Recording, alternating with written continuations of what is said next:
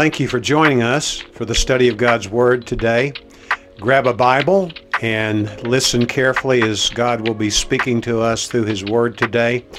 And may the words of my mouth and the meditation of our hearts be pleasing in your sight, O Lord, our rock and our Redeemer.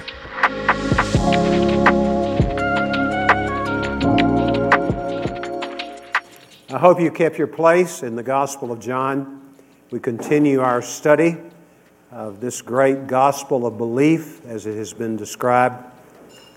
It was written for the express purpose to introduce people to Jesus Christ and by being introduced to come to faith in Him and by coming to faith in Him, be people who have eternal life. In addition to that, part of the promise of God is that we will have an abundant life in this life. What happens between the moment of salvation and the moment of glorification when we go to be with the Lord through death, or if God should, bless us, go when the trumpet of the Lord will sound and time will be no more and we'll be taken up to heaven, meet Jesus in the air. That'll be awesome, won't it? But nevertheless, there's a period of time right now. We have a period right now and we know the Word of God says, let us make the most of every opportunity, for the days are evil. And we need to be listening today for the voice of the Holy Spirit to speak to us. Let's pray. Lord, we do not want to presume upon you. We don't want to be nonchalant about what takes place in this place at this time every week. Please protect us from being lulled to sleep by the enemy and help us to have ears to hear what the Spirit would say to us today. In Jesus' name we pray. Amen. Jonathan Lancaster is British. He also is one who has been stricken from the womb, actually, with a condition known as Treacher excuse me, Treacher Collins syndrome, tongue twister for me. And what this means is that he was born with severe disfiguration of his face and his head. People with this condition, their eyelids from the bottom droop and their ears fold over. And in addition to that, typically they are born without any cheekbones. So they're hard for those of us who are not acquainted with that condition to look at. And it's very sad to have that condition. This young man, baby actually, 36 hours after his birth, he was given away by his birth mother and birth father. His parents were married, and they said, We cannot even look at him. He is so hideous to us and we will not let our parents see their grandson because of this condition. One out of 50,000 people are struck with some degree of this condition. He was struck with a greater degree of it.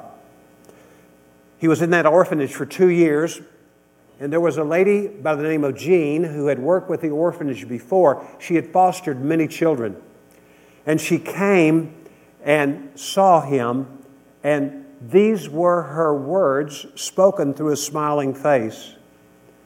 I like his face, she said. I would like to foster him. She was granted that. She had a long standing relationship, as I mentioned, with the orphanage, and she was in good standing with them. And three years passed, and she decided she wanted to legally adopt him as her son. She did, and for the next several years, his life continued to be a life of normalcy for a child his age. Isn't it something that when people move from being like school aged, as we would say, into adolescence, there's a change in their personalities. It tends to sometimes, I'm not wanting to stereotype, to bring out the worst in people, and it happened to him not in his own soul, but in his contemporaries when they began to reach their teen years and he went off to junior high school and he was made fun of, mercilessly laid, made fun of. This young man was. They would get a group together and let their pull their eyelids down and come and just look at him and make noises at him. And he was just brokenhearted. He began to get depressed, as understandably he would, and he retreated emotionally. And he suffered through all those years the humiliation and the degradation of what was going on. He graduated high school, went to college, had the goal of going and getting his degree in exercise science, and then to buy and start his own fitness gym. But same things happened to him in college that happened in high school. A little more sophistication, but it's hard to sophisticate what people do when they look at people who are different. We need to remember, we who know Jesus Christ need to recall and believe what the Bible says and act on it. When the Bible says God looks at the inward man, not the outer man like we do. And He sees something in people that He wants us who know Jesus Christ to see also. To see them for who they are based on their being created in the image of God. And we see this in Jesus. He gives us the perfect example of this, of course, in the Gospel of John, the first chapter, when he met Peter.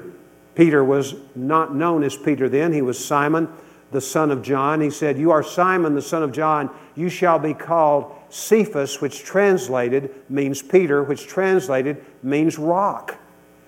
He saw him not as he was, but as he could be. And the truth be told, that's the way he saw all the apostles.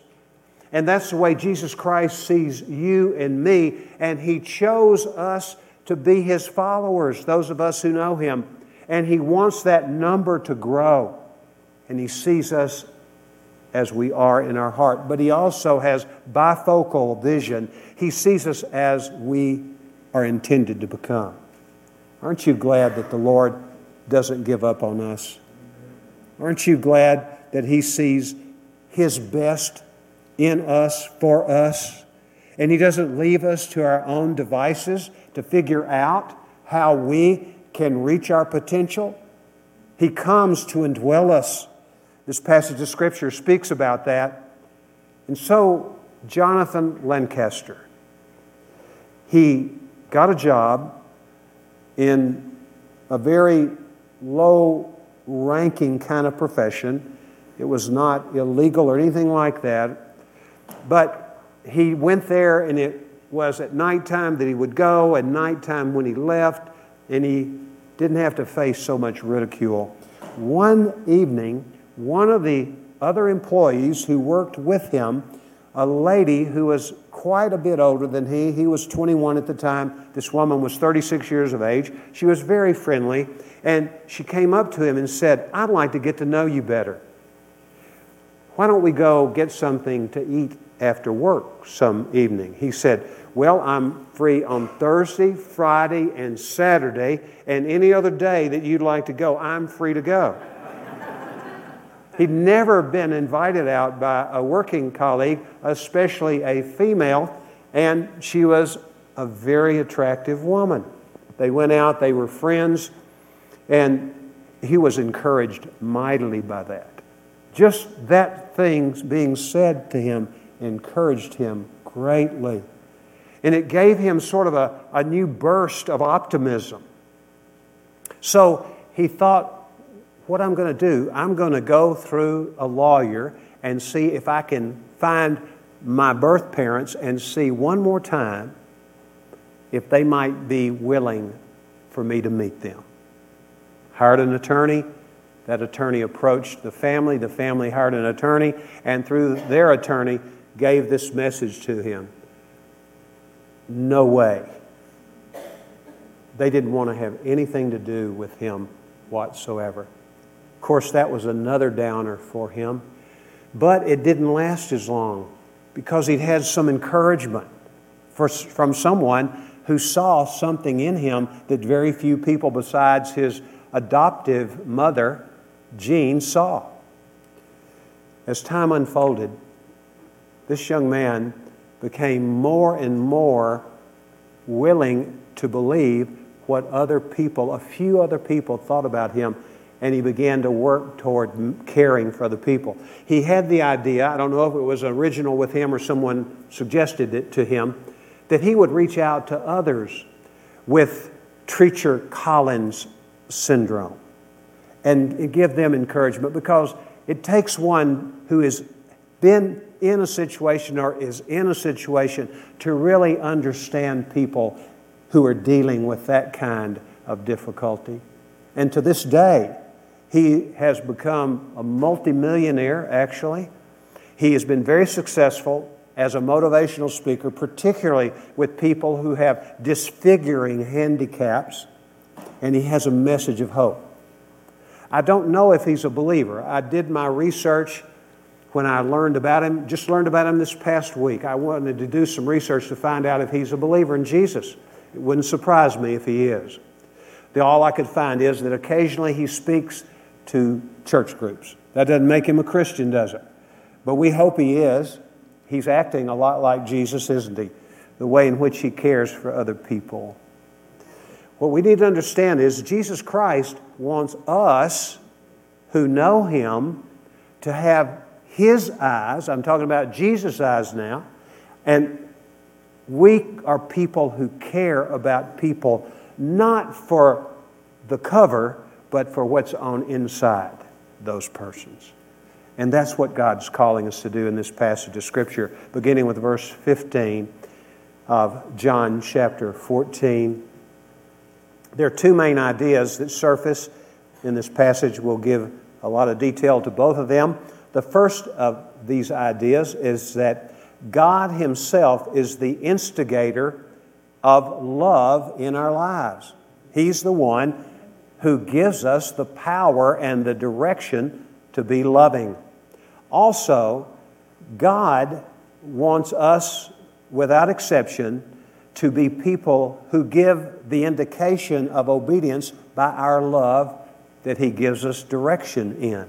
So let's begin with the first concept that is, that God Himself is the instigator of any love in our lives. Let's look at verse 15 of John 14. If you love me, you will keep my commandments.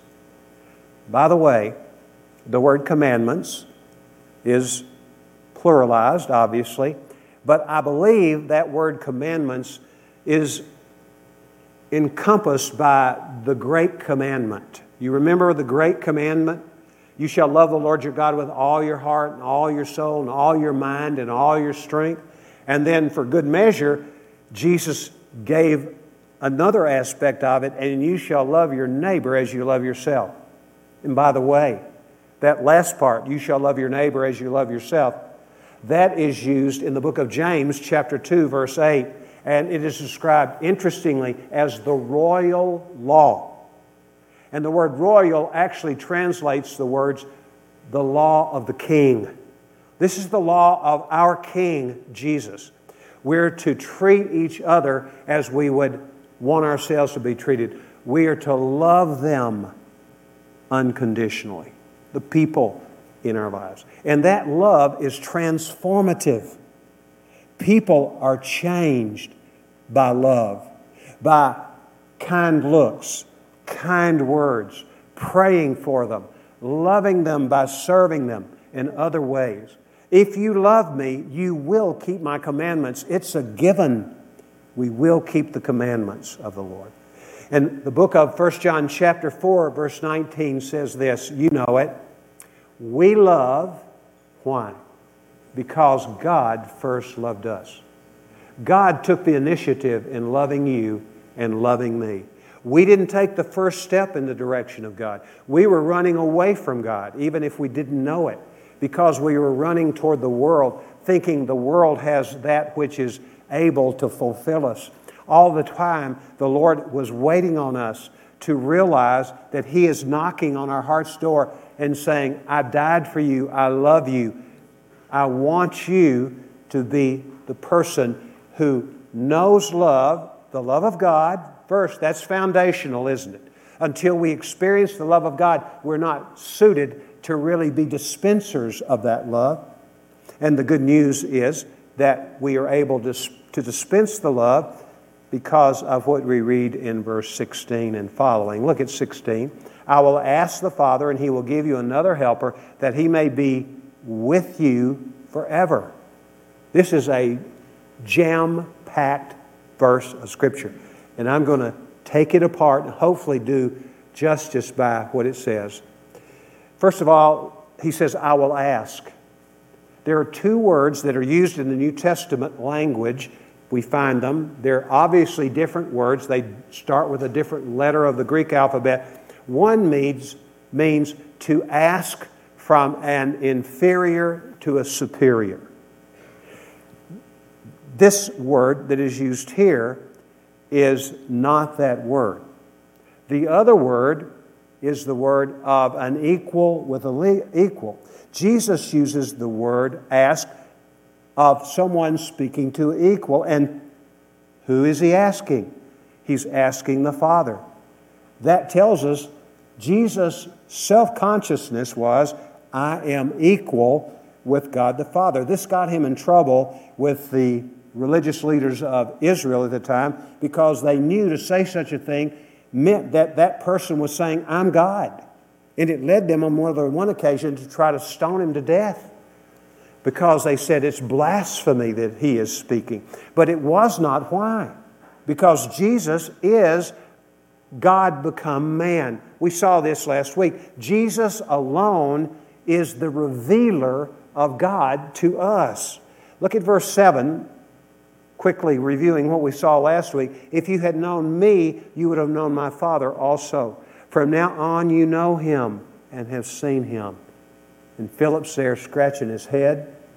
And he's not alone because he uses the plural pronoun. He says, Philip said to him, Lord, show us the Father. He was speaking of the other apostles, less Judas, who had gone to betray him. And it is enough for us. Jesus said unto him, Have I been so long with you? And yet you have not come to know me, Philip? He who has seen me has seen the Father. How do you say, Show us the Father?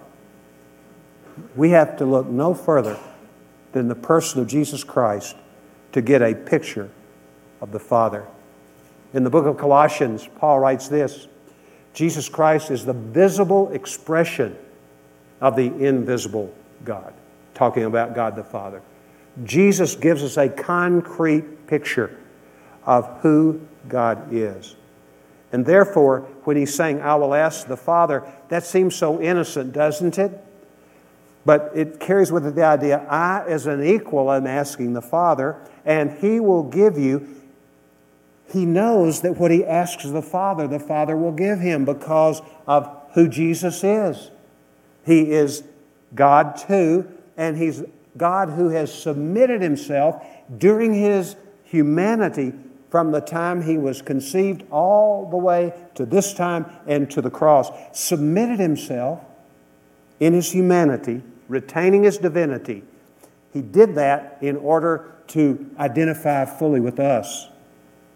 If he had lived in some ivory tower somewhere while he was here on earth, he could not identify with us. He had to experience every temptation that you and I experienced. And the Bible says, yet without sin. But Jesus, He was one of us, and He was God. And He knew when He asked the Father anything, the Father would answer because He's asking in His name. And we're going to come across a verse that we already looked at one in chapter 14, but in 1624, Jesus says this Until now you've not asked for anything in my name. Ask and you will receive, and your joy will be complete. That's the kind of connection Jesus has with God the Father. And the Father will give us another helper. Let me stop here just a moment. Don't miss this. The helper is a gift from God the Father. Jesus has petitioned the Father to give the apostles, and by connection with us, all of those who know Christ, another helper. Two words in the New Testament for another. One means another of a different kind. Heteros is the word, it's a prefix for various words in our vocabulary. Another of a different kind. The other word is allos, which means another of the same kind. Jesus uses allos, another of the same kind. He was saying here, I will ask the Father, and He will give you another helper. And this, I'm going to interpret this. Watch carefully. I will give you another helper just like me. That helper will have the same essence, will be the same kind of responder to any situation that you might observe my responding to. He was letting his hearers hear, and the Spirit of God is letting us know this too. They are letting us know that Jesus knew when he was asking the Father, he was asking the Father to send another helper, and look what it goes on to say, that he might be with you forever. Jesus is leaving. This has disturbed the apostles, and rightly so, because they had banked everything on Christ. They'd left everything to follow him. And then he goes on to give further de- designation. He calls this helper the Spirit of truth. Another helper. That is, in itself tells us that Jesus saw himself as a helper. This very word, by the way, is used of Jesus in 1 John, the same human author of the Gospel of John, in the first epistle of John, what we hear the writer say is, Little children, I write these things to you so that you may not sin. But if you should sin, we have an advocate, that's the same word. In English, advocate and helper are quite different, but in the original language, it's the same word. Parakletos is the word. It's a compound word which means alongside and to call. It's someone who is called alongside someone who needs help. Sometimes it's translated comfort. Help is a simple word and it covers a multitude of situations. And I happen to agree with scholars who say the word helper in the New American Standard, as it's translated, is the best translation of this word but what we need to understand is Jesus is saying, He's just like me. I'm your helper, and I help you in a little different way, perhaps, than He does. I'm helping you because I'm your attorney. That's what advocate conveyed in the New Testament era, among other things. This word had different shades of meaning. I'm your defense attorney, so that if you do sin, I will let the Father know that I am standing in court to defend you. Now, I've never been brought to court. There may be a day that I am, and I'll need representation if it's available when I get to that point. And I would like to have the son of the judge as my attorney, wouldn't you? Well, here's, here's the deal Jesus the Son of God, fully God, fully man, Holy Spirit, fully God, they have in effect a law practice. In heaven, Jesus is seated at the right hand of God. Whenever I sin, as a believer, whenever I sin, Satan, who lives day and night to accuse people who know Jesus of their sin, got him, got her. The devil make sure God knows when you and I sin. The good news is that Jesus, according to Hebrews 7:25, he lives to make intercession for us. Day and night we are accused, but Jesus Christ is there at the judgment seat and he's saying to the Father, he's saying, "Father, remember who Mike Woods is. He's nothing without you and me, Lord, but He's everything because He is one of ours now. Someone has said that when we sin and we are accused, and Jesus represents us as our defense attorney, He doesn't even have to say a word. All He has to do is raise His hands. And what would the Father see as if He needed to know? What would be in His vision? he would see the scars of Jesus in his hands, which represent his death on our behalf. What an amazing God we have. God the Father is the judge, God the Son is our advocate, the Holy Spirit is our comforter, our helper. We, what, a, what a marvelous God we have. The Spirit of truth. That's worth considering for a moment. That simple saying. What does that mean? Well, it means a lot. Because in John 17 17, many of you could quote this from heart.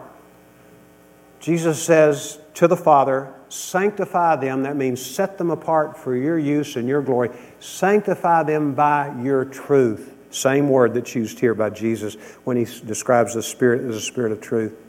Your word is truth.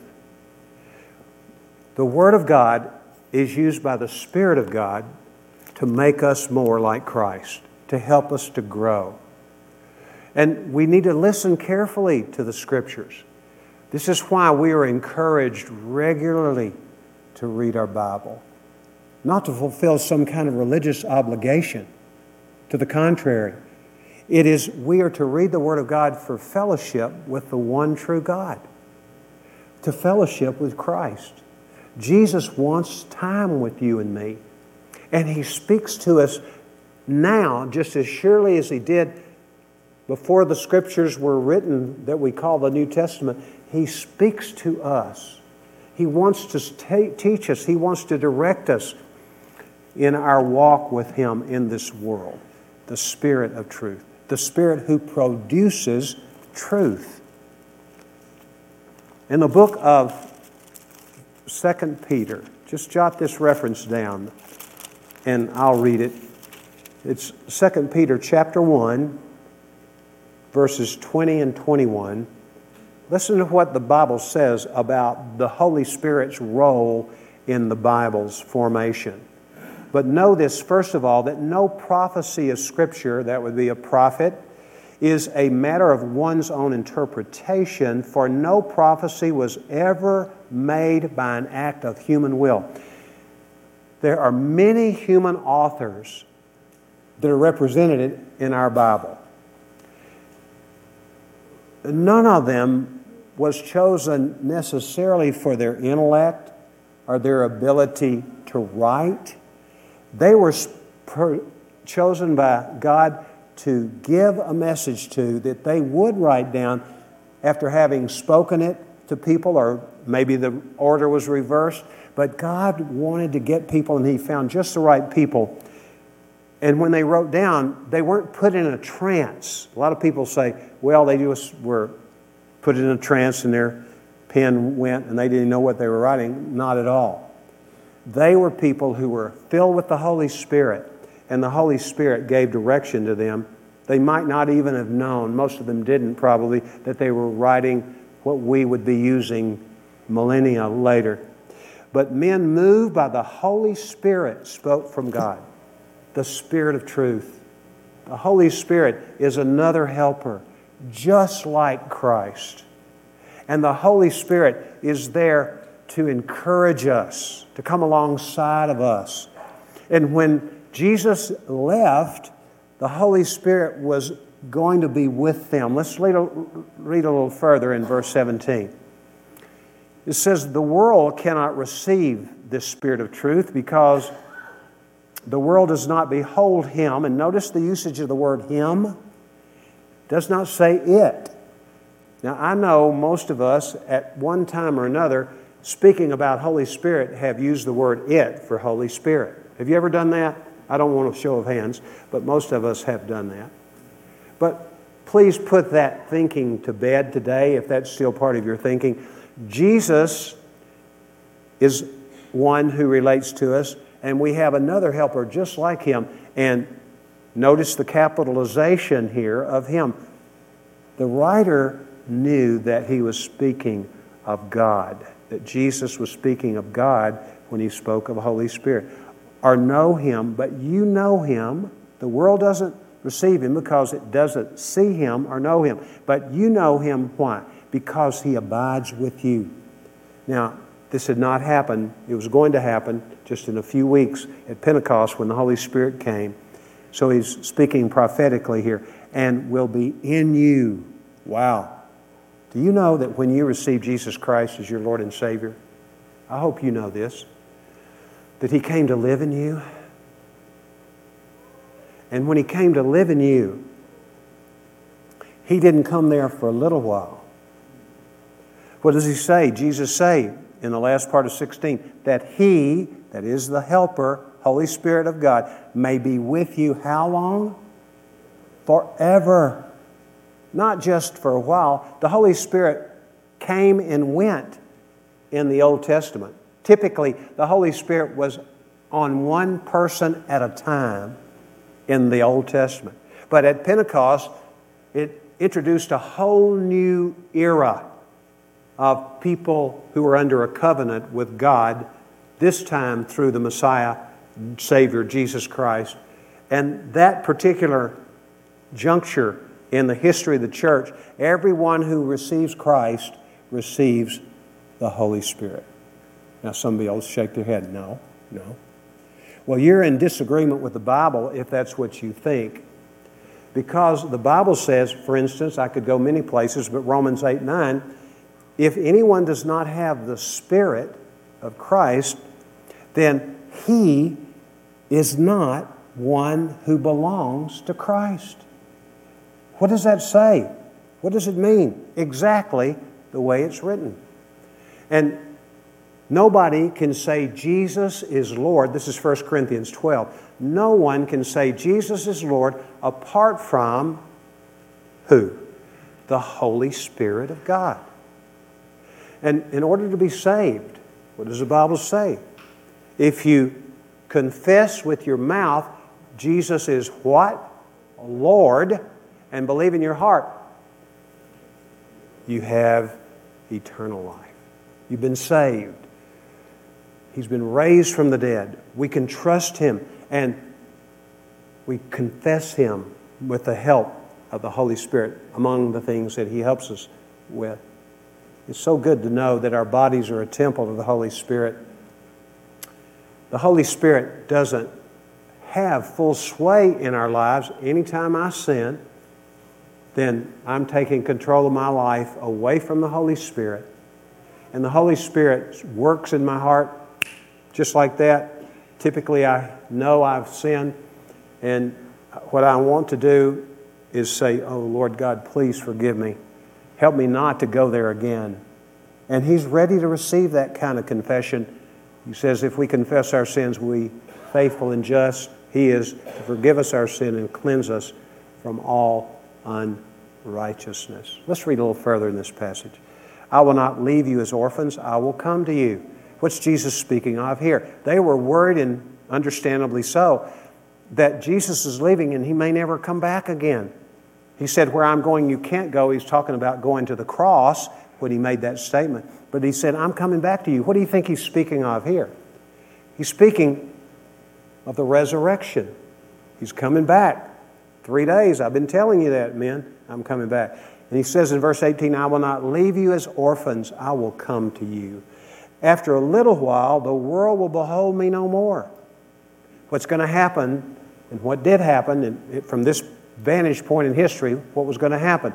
Jesus raised from the dead, but then what was next? He would be with the apostles off and on over a period of time, and then he was going to ascend into heaven to pave the way for the coming of the Holy Spirit on Pentecost to indwell the believers there.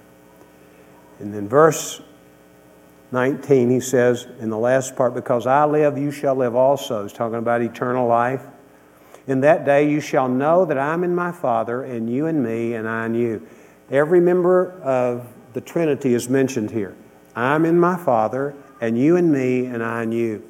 This beautiful picture of the way that the what we call the Trinity, that's not a word that's even in the Bible, but God in three persons, same being, same essence. Each member of the Godhead works identically in the same circumstance. They're going to react, respond the same way because they can do no other. They are God. Each one of them is God. And so, he says in verse 21 He who has my commandments and keeps them, he it is who loves me. Now, this comes back to the matter how do we show our love for the Lord? By obeying Him, don't we? That's it. Isn't it true, parent, that it pleases you when you know your child is obeying you without having them to be told to? Sometimes, I mean, I had this experience as a parent that my kids, they really didn't want to do what they were doing, but they did it because they knew there would be consequences if they didn't. For us who know the Lord, this is true for us. If we have the commandments of Christ, which we do, the main idea here is loving God with all our being and loving our brothers and sisters in Christ and we keep those commands, he it is who loves me. And he who loves me will be loved by my Father, and I will love him and will disclose myself to him. This is a very important principle. And the principle is this if I obey the Lord, and it's an expression of love, my obedience is to him, what will happen is he will show me more and more of himself. Has it puzzled you a bit when we've looked at the book of John so far, or maybe you've done it on your own before, that there's this figure who's sort of mysterious who shows up, and he's simply described by the author of the Gospel of John as the disciple whom Jesus loved. Have you ever wondered about that? Well, most scholars agree, and I agree with this set of scholars, that he's speaking of himself. The writer is, and the writer is John. Did Jesus love him more than the other 11? Well, he had a closer relationship to him, didn't he? And why? Because he obeyed the Lord. He lived a life of love toward God, showed his love by being obedient to Jesus and to the Lord, the Father, in league with the Holy Spirit. It's been said that Jesus has no favorites among those who follow him, but he does have those who are more intimate with him. And I use the word intimate in the best sense, the most ethical sense of that word. And this is what Jesus says He who loves me shall be loved by my Father. I will love him and will do what? Reveal myself to him. The way to grow in faith is to keep a clean slate with God when it comes to sin. When I know I've sinned, I confess it. And then God puts it behind Him. And then I walk closer to the Lord. He has my ear. I'm not caught up in trying to play both ends against the middle, straddling the world and straddling the kingdom of God. I'm all in, and the result of that is there's this intimacy that is there available for you and for me. Look at verse 22. Judas, not Iscariot, this is Judas, the son of James, mentioned in Luke 6 16, one of the apostles, said to him, Lord, what then has happened that you are going to disclose yourself to us and not to the world? He was getting a little panicky here, not just because Jesus is leaving, but because he still was under the mistaken notion that Jesus, the Messiah, had come to establish an earthly kingdom right then. And he was going to be part of that ruler group in the kingdom. And he just didn't get it yet. Look at Jesus says in verse 23 If anyone loves me, sounds like a broken record. If anyone loves me, he will keep my word. It's another way of saying obey me. And my Father will love him, and we will come to him and make our abode with him. And by the way, the word which is translated abode here is the same word that Jesus used in the first part of John 14 when he says, In my Father's house are many dwelling places.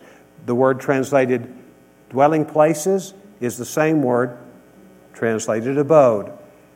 We will make our abode with him, with that person. It's wonderful to be part of the same household, isn't it, with the Lord? Verse 24 He who does not love me does not keep my words, and the word which you hear is not mine, but the Father's who sent me. Back up with me just a moment. Jesus is fully God. It's documented throughout the book of John and elsewhere in the Bible. Fully God, but fully human.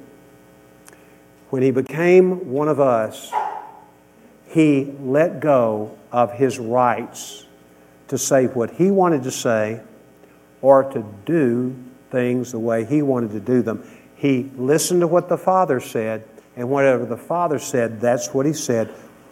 Whatever the Father told him to do, that's what he did.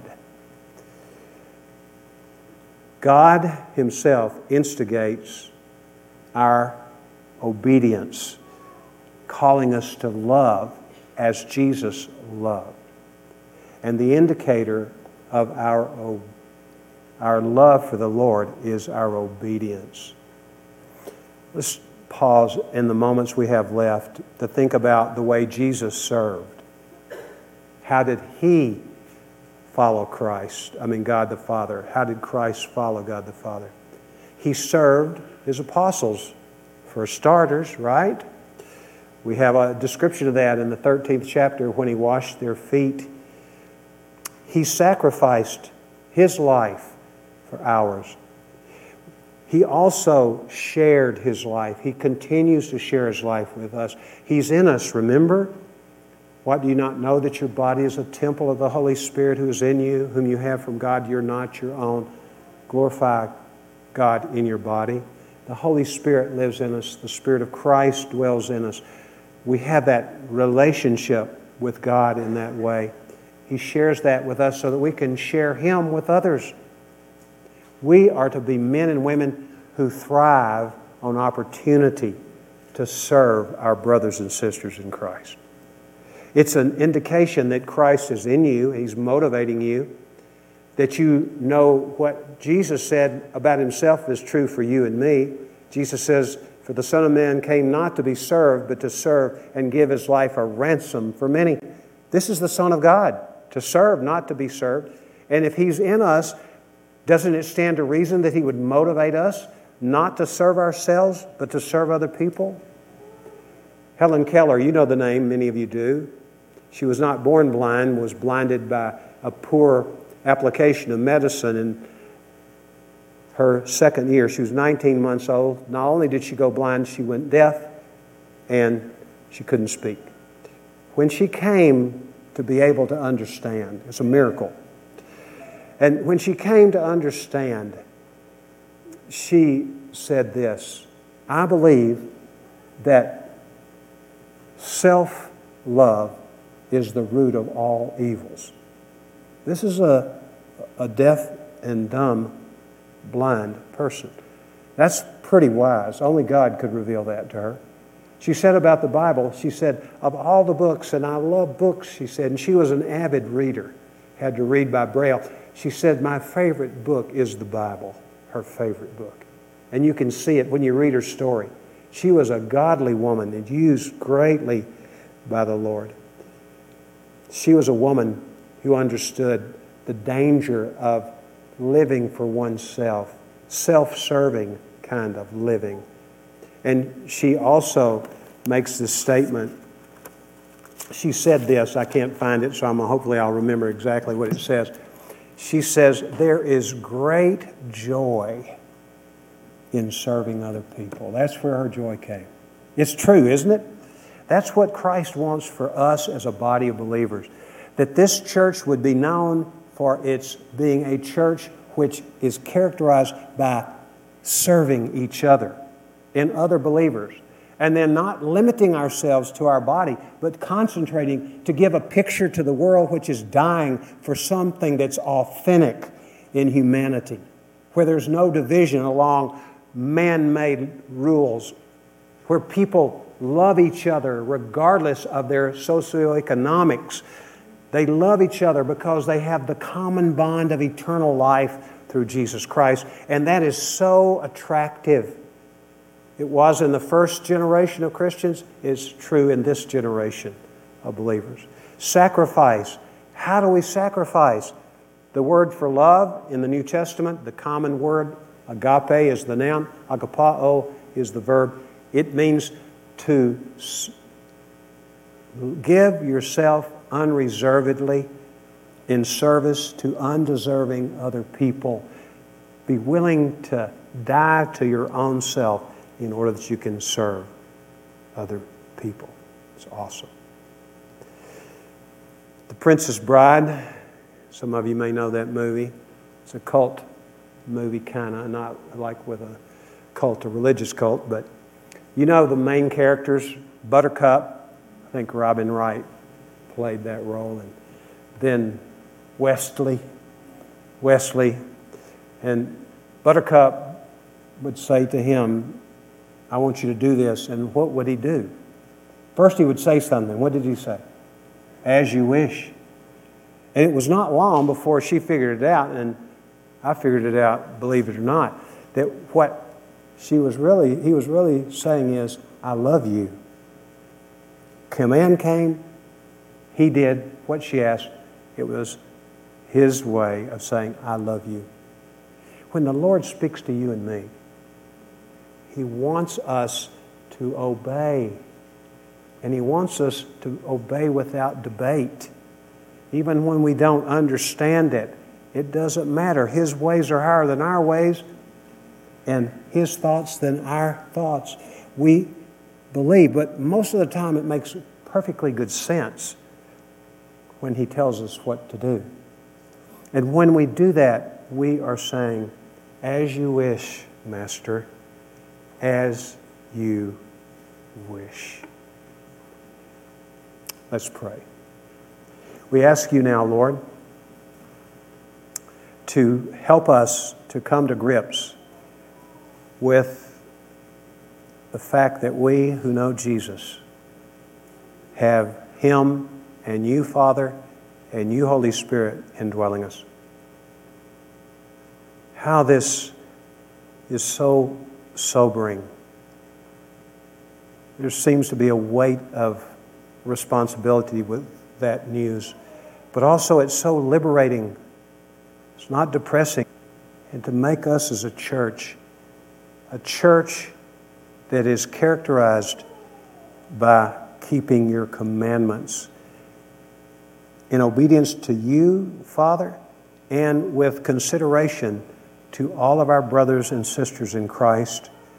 And Lord, to look beyond the boundaries of our church and be on the lookout and want to meet people who don't know you, but in whose life you are working. Help us to love people into the body of Christ in your kingdom. In Jesus' name we pray. Amen. Amen.